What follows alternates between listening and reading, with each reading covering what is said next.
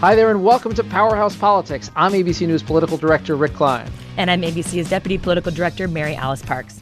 I'm coming to you today from Durham, North Carolina. We're spending some some quality time with our affiliate uh, here in the Raleigh Durham area, and uh, we we have some churn in the presidential race, Mary Alice. People have been asking for a long time when we're going to see people start dropping out. We got our first drop this week. Congressman Eric Swalwell uh, coming off a debate performance and some lagging fundraising numbers, his, uh, is now out of the race. But um, sure enough, there's another candidate in it already. Tom Steyer, the, the billionaire who is well known on televisions across America for his impeachment push. So uh, we add one, we lose one, one in, one out, and, uh, and it's it's uh, we're already starting to see a, a, little bit of change, a little bit of churn in a race. Yeah, Eric Swalwell made headlines at that first debate for saying that Joe Biden should pass the torch to younger members of the Democratic Party, but it's his campaign that's flamed out. And he did say pretty bluntly to his supporters when he ended his campaign that he just wasn't getting the levels of support and fundraising and in the polls. And there's just going to be more and more scrutiny over both the fundraising numbers and all of these candidates' positions in the polls as they have to qualify for the next round of debates. So we might see even more candidates that are floating right around that 0 1% area feel like there's just too much pressure to justify staying in. And to that point, we're going to speak in a little while to Governor Steve Bullock, who says he has enough qualifying polls to make this round. He was shut out last time, but he seems well positioned to replace Eric Swalwell as uh, as the 20th uh, member of the debate field uh, in late July with that CNN debate. Uh, meanwhile, uh, the next debate looming, the ABC debate in September, is going to be in Houston, Texas, which Democrats hope will be a battleground state this year. but it's going to be hard for Tom Steyer to qualify. He's almost certainly not going to be in the July debate that the campaign, despite the fact that uh, that he's going to spend very heavily, it's not he's not going to get the polling that he needs, Mary Alice, that quickly. He though is an intriguing addition to this field in part because he's a self-funder and in part because he's someone that already has uh, something of a of an email list given his impeachment push. Yeah, quite a lot of email lists he brings his own wealth, and that'll be interesting. Like you said, as self funder, he can spend millions overnight on television ads in a way that some of these other campaigns can't. But he also does a lot of fundraising himself. He's fundraised around climate change, around an impeachment push, around some get out the vote, sort of democracy reform initiatives. So, like you said, he has a lot of email lists, kind of a big following that he brings almost immediately. Um, it'll be interesting to see if those people stick with him and give him money because we know that one of the ways to qualify for debates down the road is by showing that you have a lot of individual individuals willing to give you even just a dollar. And it's int- he's an intriguing uh, addition to the field as well because um, he's got a business background, but he doesn't come at it from what you might consider the business perspective. He's not a raging moderate. He's certainly not Howard Schultz. He's not even Michael Bloomberg when you talk about an entry into the field like this. He's going to push the party uh, from the leftward flank on this issue of impeachment and also on the issue of money in politics. Take a listen to something from his campaign video uh, announcing his candidacy. I think what people believe is that the system has left them. I think people believe that the corporations have bought the democracy, that the politicians don't care about or respect them, don't put them first, are not working for them, but are actually working for the people who have rigged the system. Really, what we're doing is trying to make democracy work by pushing power down to the people. So it struck me that uh, that's a script that Elizabeth Warren or Bernie Sanders could have written, but the prescription is almost entirely different. I mean, you've got a guy who says the answer here is self-funding because I'm not owned by anybody. Uh, he's already gotten some pretty harsh push- pushback from Sanders and Warren, among others, to say the problem is too many billionaires in politics, not too few. And he says that money in politics is the reason that the country hasn't tackled healthcare in the right way or climate change in a real way. Um, saying that he would do it because he's not bought and paid for. Uh, like you said, that sounds very similar to Elizabeth Warren and Bernie Sanders, but uh, it's. I mean, it's a totally different pitch and yet the same pitch, and I'm not sure how voters are going to make sense of that. Yeah, and, and he could easily become a target on that stage as well as uh, if he makes a stage, if as well as uh, the guy that's that's slinging some new arrows. Um, having that self funder, having that that perspective, uh, and he's going to, I think, push the party to be tougher on President Trump. He has taken a clear position on an issue that a bunch of the Democrats have not wanted to. This issue of impeaching the president. He was on record on this, you know, well more than a year ago that this was the right way to proceed. He's doubled down on that view in the wake of the Mueller report. We've seen in our polling, Mary Alice, just in our ABC News Washington Post poll in the last couple days that uh, support for impeachment proceedings has actually declined. The public does not seem to be there, uh, even if the Democratic base is there. And now that Tom Steyer is in the race, uh, more candidates will be there. Yeah, but the Democratic base is what they're all contending with first. It's a buzzy topic, especially among activists. And activists are the ones that get out and knock on doors and get people to caucus and get people to vote in primaries. Well, another headline this week uh, the, the, the, administration, uh, the Trump administration, in court to try to get Obamacare tossed out. They've won a lower court ruling on this. Uh, they were arguing before a, a, federal judge in New Orleans to try to uh, get that sustained. Uh, and this is an interesting one, Mary Alice, because Republicans have wanted to repeal Obamacare since basically the day it passed, maybe even before that. They've been talking about the importance of, of getting rid of it, but they don't have a plan to replace. He told, the president told George Stephanopoulos uh, last month that um, he'd have a plan, it'd be a phenomenal plan, to be out there shortly, but there's no signs of this plan. And this could be a, a real case of careful what you wish for politically if uh, if they actually succeed in getting Obamacare, pre-existing conditions and lifetime caps and all thrown out you see a lot of that nervousness playing out on Capitol Hill right now. Republicans who made a point of zeroing out the fee uh, so that if you didn't have insurance, you could not be charged a penalty. They zeroed that part of the law out in their tax reform. And that is what allowed these states to bring the whole bill back in front of the courts.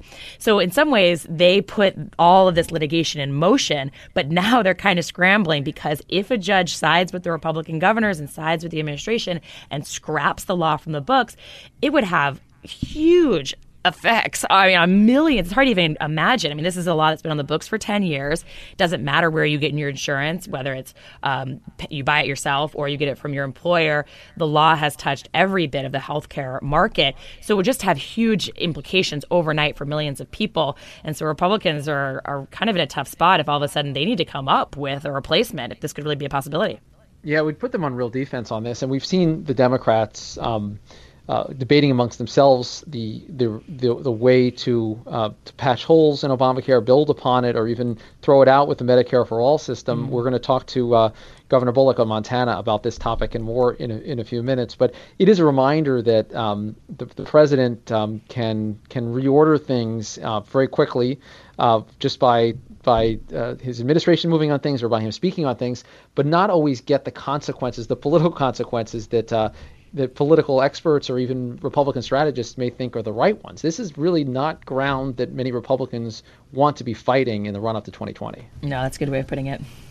I want to talk about this um, this uh, this broadening uh, political uh, as well as uh, legal issues that are uh, surrounding the Jeffrey Epstein case because this is no ordinary individual. This is a man who had political connections um, all through um, the, the, U.S. government. A, a, friend of Bill Clinton, a friend of Donald Trump and the Trump family, a friend of Michael Bloomberg, who now stands charged uh, in, in, some horrific crimes uh, regarding exploitation of women.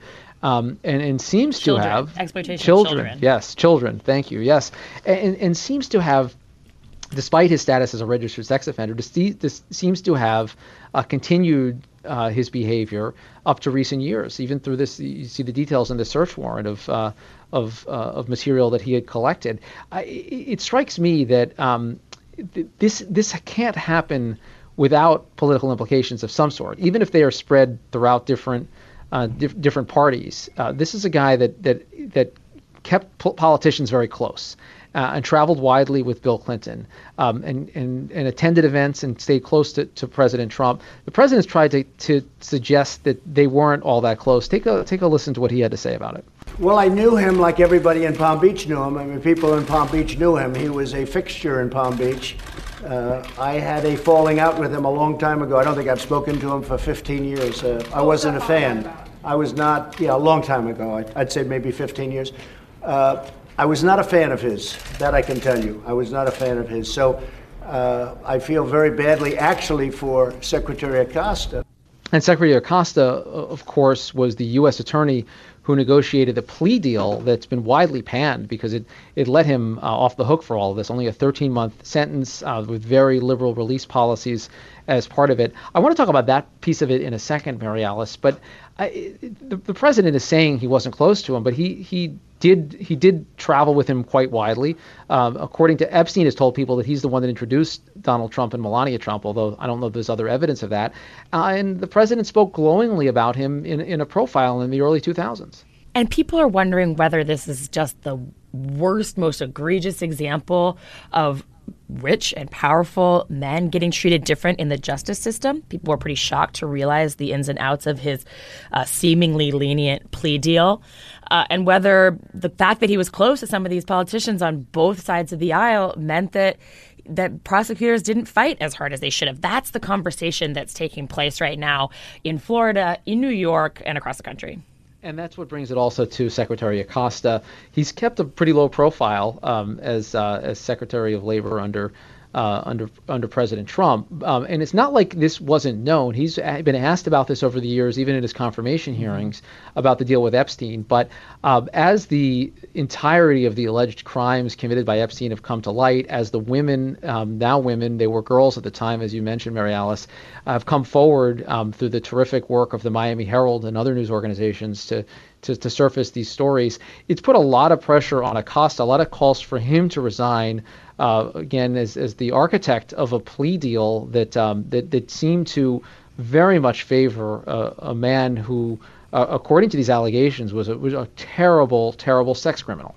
And look, I was struck by Secretary Acosta's statements over Twitter in the last few days, pretty unflinchingly stood by his actions and decisions 10 years ago in that controversial plea deal, saying that with the evidence available, they got a deal that was decent. He had to go to jail, he had to register as a sex offender, uh, that he they put the world on notice he was a sexual predator. That's from Acosta's tweet. And then he went on to say that he th- thought the crimes were horrific and he's glad that New York prosecutors are moving forward and he's glad that they seem to have new evidence what he didn't do in those tweets was in any way acknowledge the surprise that people are dealing with, the surprise and shock when people are learning about the ins and outs of that plea deal, or acknowledge how alleged victims might have been hurt by that original plea deal. There was not even a nod to that, so I'm not sure he, he helped his case really um, with his pretty bare bones statement. And it is an interesting test case for President Trump. Uh, as you point out in the note this morning, Mary Alice, that there's been a lot of churn from that original cabinet. And for all of the ways that this president has um, allowed scandals to, to brush off of him, that hasn't always applied to people around him. You have seen this White House, this administration move against people uh, in the cabinet that are embroiled in scandal. Um, and, and I wonder how much longer Acosta can hold on in this. There are numerous Democrats calling for his resignation. We haven't seen a break in the dam among Republicans, but they are making noise about having hearings on Capitol Hill about how a deal like this could have been cut. And uh, and, and I wonder I wonder whether the pressure builds to a sufficient degree that he becomes the latest casualty in the cabinet wars. Yeah, to your point, when the president said that he feels bad for him and he's a good guy and he works really hard, but that the White House was going to have to look into it, look into it very carefully that just felt like a line we've heard before. We felt like when he was talking about looking into Scott Pruitt and Ryan Zinke and these other former members of his cabinet that got swept up in in controversies kind of past and present. We've been here before, like you said, just a real revolving door in this president's cabinet.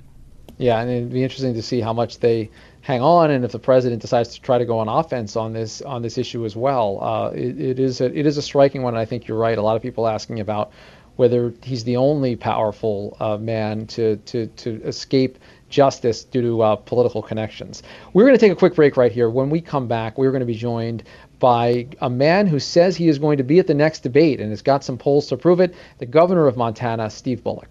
And we're pleased to be joined back here on Powerhouse Politics by the governor of Montana, Steve Bullock, joining us today from Marshalltown, Iowa. Governor, how, how are things in Iowa today? Rick, it's a beautiful day of sunshine in Iowa today, so things are going well. Excellent. Good. Good to hear it. I want to start with the, the, some news this week. Um, one fewer presidential candidate with Eric Swalwell dropping out, but one more with Tom Steyer, the, the billionaire uh, who was very well known for pushing uh, for the impeachment of President Trump in, in some well-funded uh, TV ads. I know you're a big critic of of dark money. I wonder what your take is on having a self-funding billionaire in in the race. Do you do you trust, as Tom Steyer says, that this means he is free of outside influence, or would you have concerns about where a candidate like Tom Steyer derived those billions from? Yeah, and Rick, I mean, from Citizens United when I was Attorney General until today, I mean, I think uh, the fight of my career has been trying to make sure that elections are decided by individuals, not wealthy donors and dark money groups. And certainly welcome uh, Tom Steyer to the race, but as he tries to make part of his whole theme about, well, money shouldn't be what decides elections, you know, already that he's putting in 100 million of his own, I think it, it's at least worth a discussion because, you know, here in Marshalltown, I even just said it to everybody in there, every one of them is more important when it comes to an election than any corporation because they have a vote. And it, elections ought to be decided by people, not the amount of money spent. Yeah, we, Bernie Sanders responded by, to his entry in the race by saying he's sick and tired of billionaires trying to buy their way into politics. Do you have a similar concern about a self-funder like that? Well, I think no.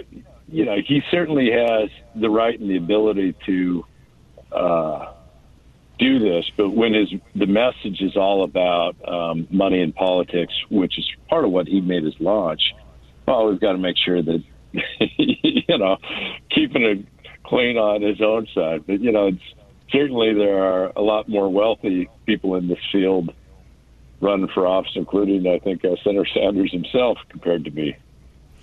Uh, also in the news this week, Governor, the Obamacare, the, the, law of the land for 10 years back in the courts um, as some uh, Republican governors fight to have it sort of stricken from the books. You expanded Medicaid uh, in a red state. Talk to us a little bit about this new lawsuit against Obamacare and what it would mean for Montana if all of a sudden uh, the Affordable Care Act was deemed illegal. Well, and that's no. We expanded Medicaid, and um, 100,000 Montanans, 10% of our population actually got health care as a result. You look at states that didn't expand health care, have a Medicaid, six times greater rural hospital closure than those that did. We went from a 20% uninsured rate until 7% today, but even more than that. Look, this administration for the last two and a half years has been trying to strip away coverage for people you know, finally, we're getting to a point where the idea that you have a pre-existing condition, you can still get health care, or lifetime caps are there. And worked with, as governor, um, I worked with not just Democrat governors, but Republican governors too. We had come together over the last couple of years and even testified in D.C. about ways to actually build and stabilize on the Affordable Care Act, not try to rip it apart. As a governor, I see firsthand what happens and what doesn't happen in Washington, D.C. And I think this administration's continuing assault on trying to take health care away from folks is something that I hope voters, urban and rural, recognize. Because health care, time and time again, when I'm traveling around Iowa or anywhere else, access and affordability is so important to folks. And what he's trying to do is destabilize and tear away all the gains that we've made. As you know, people still talk about being frustrated with high prescription prescription drug costs, high deductibles, gaps in insurance. Uh, I know that you're different from some of your other Democratic colleagues in this race. You haven't been for a Medicare for All plan, um, and, and neither are all of the those running in the field. Obviously, there's sort of a divide there in the party. What would you do if you were elected to work on on healthcare in a broader sense? Yeah, and look, we should begin from the premise that it should be accessible to all healthcare and affordable um, to all. And we are the only, you know, industrialized nation in the world where that isn't necessarily the case. But I think that you can get there by taking some significant steps. One, I'd make it a Medicare for anyone who wants a public option where people can buy in. You know, we pay more for prescription drugs than probably any country in the world, we have nothing to show for it. Having the federal government actually be able to negotiate prescription drug costs would be significant. You look at 25 million folks don't have health insurance. You could cover about 14 million of them if you just expanded Medicaid all throughout the rest of the country and getting rid of surprise medical billing and out of network charges, which you could legislate at the federal level. But what I don't want to do is up in the system where 156 to 180 million, depending on who's talking about, employer sponsored health insurance, where generally there are at times concerns about coverage and cost, but they want to be able to keep that insurance. So let's build on what we have. Let's not just throw it all out and um, disrupt the lives of 160 million folks. You weren't included in the first Democratic debate. Um, I understand you've hit the polling threshold to make it potentially for this second debate. I want to I want to ask you. There was a moment uh, in the debate where all of the candidates raised their hands, saying that they would they would provide health care to undocumented immigrants. Would you would you do the same? Guarantee health care to undocumented immigrants? No, I think we need to do comprehensive immigration reform, and we can do comprehensive immigration reform. I mean, part of the overall, a lot of the immigration crisis that we're facing right now is a crisis of this administration's making. The idea of ripping families apart or getting rid of protections for dreamers, not looking at the path for other undocumented folks in this country, two thirds of whom who've lived in this country for over a decade. As I trapped, like I met a teacher who here in Iowa that about a third of her income goes to her insulin, so she had to take a second job. Or other folks where healthcare costs are too much. I would work on fixing that and immigration reform rather than just providing health insurance for everybody that's undocumented in this country. Give us a sense. I mean, now, now that it seems like you'll qualify for the next debate, what are we going to hear from Steve Bullock that was not heard from the 20 Democrats who participated in the last debate? What's the what's the, the issue or the or the thing that you would have said that none of the others did? So, so if I tell you everything, I don't. Are you still going to listen, Rick, on debate night? oh, well, it's, we, we, yeah, you can you can preview debate strategy, but well, you, you do get. Yeah. we we yeah, promise no, we'll listen. Uh, I, I mean, look, missing from that stage was someone that actually won in a Trump state, and we've got to be able to win back places that we lost. Who's been able to get things done in a divided government? My legislature is about sixty percent Republican, but we've gotten progressive things done.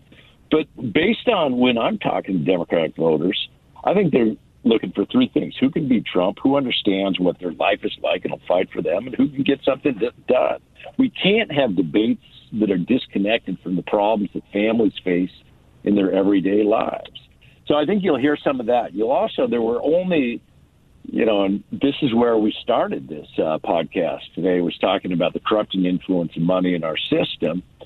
Billion dollars has been spent since Citizens United in our federal elections and groups that don't disclose where their money's coming from.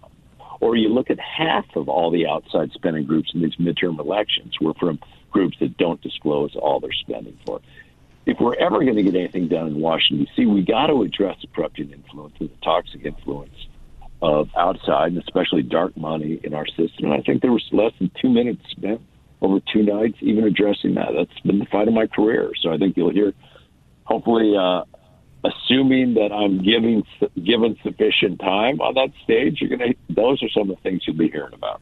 Drilling down on that more, this is a crowded field. You know, I talk to voters who who have a hard time even making sense of who's in, who's out, and and and keeping track of everyone's names. What makes you more qualified for this job than anyone else? Yeah, and I do think, first of all, you know, and there is tremendous excitement about getting on and making sure Donald Trump's not reelected. But like, let's recognize we're still 210 days out from any voter expressing their preference. But when I look at this field, I'm literally the only one who's won in Trump state. In order to win in 2020, we have to win back some of the places that vote for Trump. No, it's possible. I've done it before. He took Montana by 20 points. I won by four. Being outside of Washington, D.C., where often I think success is judged like, wasn't that a great speech? Where I don't have that luxury. As a governor, I actually have to deliver. And I'm also the only candidate who's passed significant progressive policies through a majority Republican legislature. And I also think that it's never been more important to take on the corrosive influence of money in politics. And I've done more in that than anybody in this field. So I think that there are, in addition to those things, I mean, geographically, we have to be able to represent the whole country uh, generationally, I think I have things to add. As a governor, as an executive, I have a lot to add to this field. And Governor, you, you, you referenced winning in a in a in a state that Trump carried so easily. Um, easily a quarter to a third of your voters must have been Trump voters. Um, what yeah, to your mind? to thirty percent. Yeah. Yeah. So so to your mind, what has what has President Trump done right? There must be something that you can give him credit for, or that you feel like your voters would give him credit for, uh, beyond what he's done wrong. What what has he done right? Look, I think that um, I can look at individual agencies. Like there are things that uh, his Department of Ag has done with forest policy, where we've worked hand in hand to try to both keep watersheds clear and put you know logs on trucks, do forest management that has been significant. When I look at where he's uh, what the president might have done right, I mean the discussion of the challenges that China faces or that we face with China is correct. His prescription is dead wrong. Um, I think, you know, him going in and saying that we'll drain the swamp. Folks want Washington, D.C. to work. It's swampier than it's ever been. Him trying to appeal to folks that have looked at in the last 40 years haven't had an actual pay increase. Um, I think what he was saying when he was running in that respect, that everybody ought to have a better shot, was correct. How it's played out with a trillion dollars of stock buybacks last year that didn't go to any of those folks and things like that hasn't actually played out in practice. So I can't see much. I mean, I think he's divided our country a lot more. Uh, haven't seen that many things actually coming out of this administration that I'd say has been done right at all. And I think in many of areas that folks expected results, he's actually set us back. And how confident are you that you're going to qualify for the next round of debates, both in Detroit or then when the thresholds get even higher in September? Five qualifying polls. Um, so I am excited that I have qualified for that second debate. Look forward to being on the stage. As far as the subsequent debates, you know, we'll cross that bridge when we come for it when we come to it. For now, I'm excited to qualify. I look forward to joining the other candidates on the stage. And I also think, though, that that's the, you know, the practice has always been on both sides. And it's not the, the debates that decide these elections, it's actually the early states like where I am today in Iowa winnow down a large field and a lot smaller. And I'll be focusing on both, hopefully qualifying for the debate, debates, but also really building out both the network and the connections and getting people to know me in first of all these early states and expanding beyond that. This is a marathon, not a sprint to the August debate line, I guess. And and you came out with a two million dollar fundraising quarter. How many individual donations are you able to boast of right now? Are you north of sixty five thousand and, and close to that, that the magic number of one hundred thirty thousand for the next round? You know, I yeah, and I haven't hit. I don't know the exact number. I don't think I've hit the sixty-five thousand number. I think that when all of your listeners go on to stevebullock.com, we'll have that easily. But it really is, you know, the from my perspective that it's not about how many individual donors can you get because you got folks paying 30 bucks to digital firms to get the one dollar donor it shouldn't be again about the donors. It should be about making the connection with the voters and building out the field staff. And we know you'll be hard at work on that in Iowa and beyond. Governor Steve Bullock from Montana, thank you for being here. Really appreciate it. I appreciate both of you having me for sure. Thanks. So Mary Alice, uh, he'll be an intriguing addition to the field. You heard him break there with uh, some of his rivals on uh, on a big issue around on, around healthcare for undocumented immigrants. Uh, different perspective, more moderate. I know he doesn't like the labels, but a more moderate perspective than you may hear from from some others. And critically, someone that did win in the red state. And I do think that governors bring a different perspective as executives. They talk about these issues because they've had to implement around them. And I think that voters often really respond well to that. So if, if he gets to make his pitch on a large stage, maybe he'll get some looks. Now we know with Tom Steyer's entry, um, the, the field is still shifting, still changing. uh, and uh, and with Eric Swalwell out, uh, we're starting to see some churn in the race, and maybe Bullock gets another another look inside that uh, that context. That does it for this edition of Powerhouse Politics. Uh, our thanks to our whole team: Trevor Hastings, the man behind the controls, Angie Yack, and Avery Miller. Thanks to Mary Alice, and we will see you back next week with another edition of Powerhouse Politics.